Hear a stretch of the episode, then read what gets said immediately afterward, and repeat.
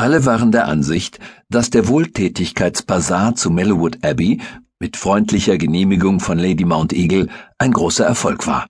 Es gab Karussells und Schaukeln und Buden, mit denen sich die Leute prächtig amüsierten. Ich würde auch die Wohltätigkeit erwähnen, die das hervorragende Thema der Veranstaltung war, wenn mir nur jemand unter Ihnen sagen könnte, was sie war.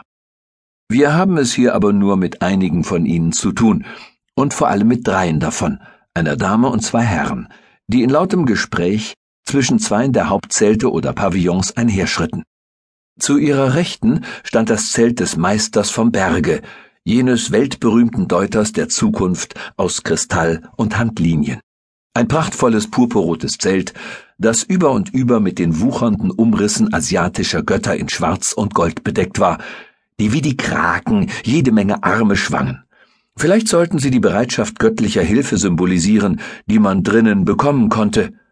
Vielleicht deuteten sie auch nur an, dass es für das ideale Dasein eines frommen Handlinienlesers so viele Hände wie nur möglich geben sollte.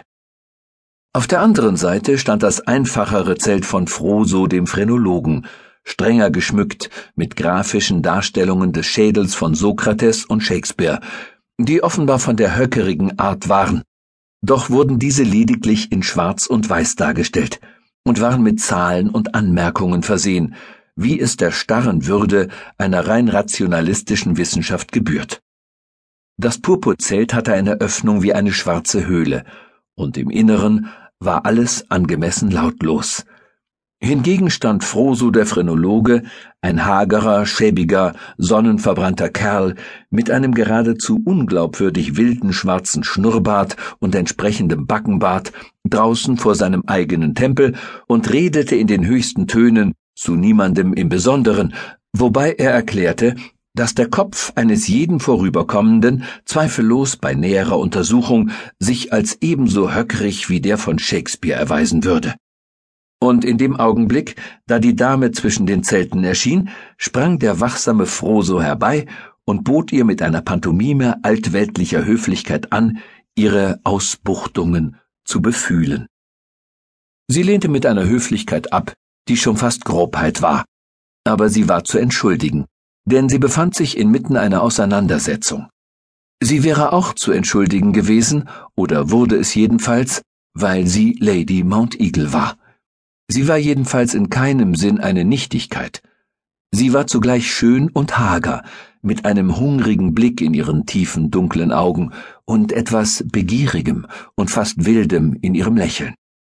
Ihre Kleidung war bizarr für ihre Zeit, denn das war, ehe uns der große Krieg in unserer gegenwärtigen Stimmung der Ernsthaftigkeit und inneren Sammlung hinterließ.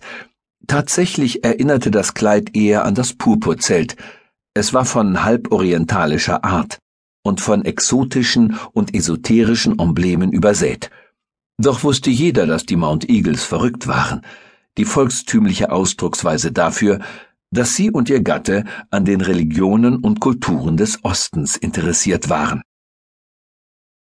Die Exzentrizität der Dame stand in krassem Widerspruch zur Konventionalität der beiden Herren die von den Fingerspitzen ihrer Handschuhe bis zu ihren hellen Seidenzylindern nach der ganzen steiferen Mode jener fernen Zeit verpackt und zugeknöpft waren. Selbst darin aber gab es einen Unterschied, denn James Hardcastle gelang es, zugleich korrekt und distinguiert auszusehen, während Tommy Hunter lediglich korrekt und gewöhnlich aussah. Hardcastle war ein vielversprechender Politiker, den in Gesellschaft alles zu interessieren schien außer Politik. Es mag hier düster angemerkt werden, dass jeder Politiker aufs nachdrücklichste ein vielversprechender Politiker ist, um ihm aber Gerechtigkeit widerfahren zu lassen, oftmals hatte er sich als darstellender Politiker zur Schau gestellt, doch war im Bazar für ihn kein Purpurzelt aufgeschlagen worden, sich darin darzustellen. Ich meinerseits, sagte er und klemmte das Monokel, den einzigen Lichtschimmer in seinem harten Juristengesicht, ein, Glaube, dass wir die Möglichkeiten des Mesmerismus ausschöpfen müssen, ehe wir von Magie sprechen können. Es gibt zweifellos bemerkenswerte psychologische Kräfte, sogar bei offenkundig rückständigen Völkern.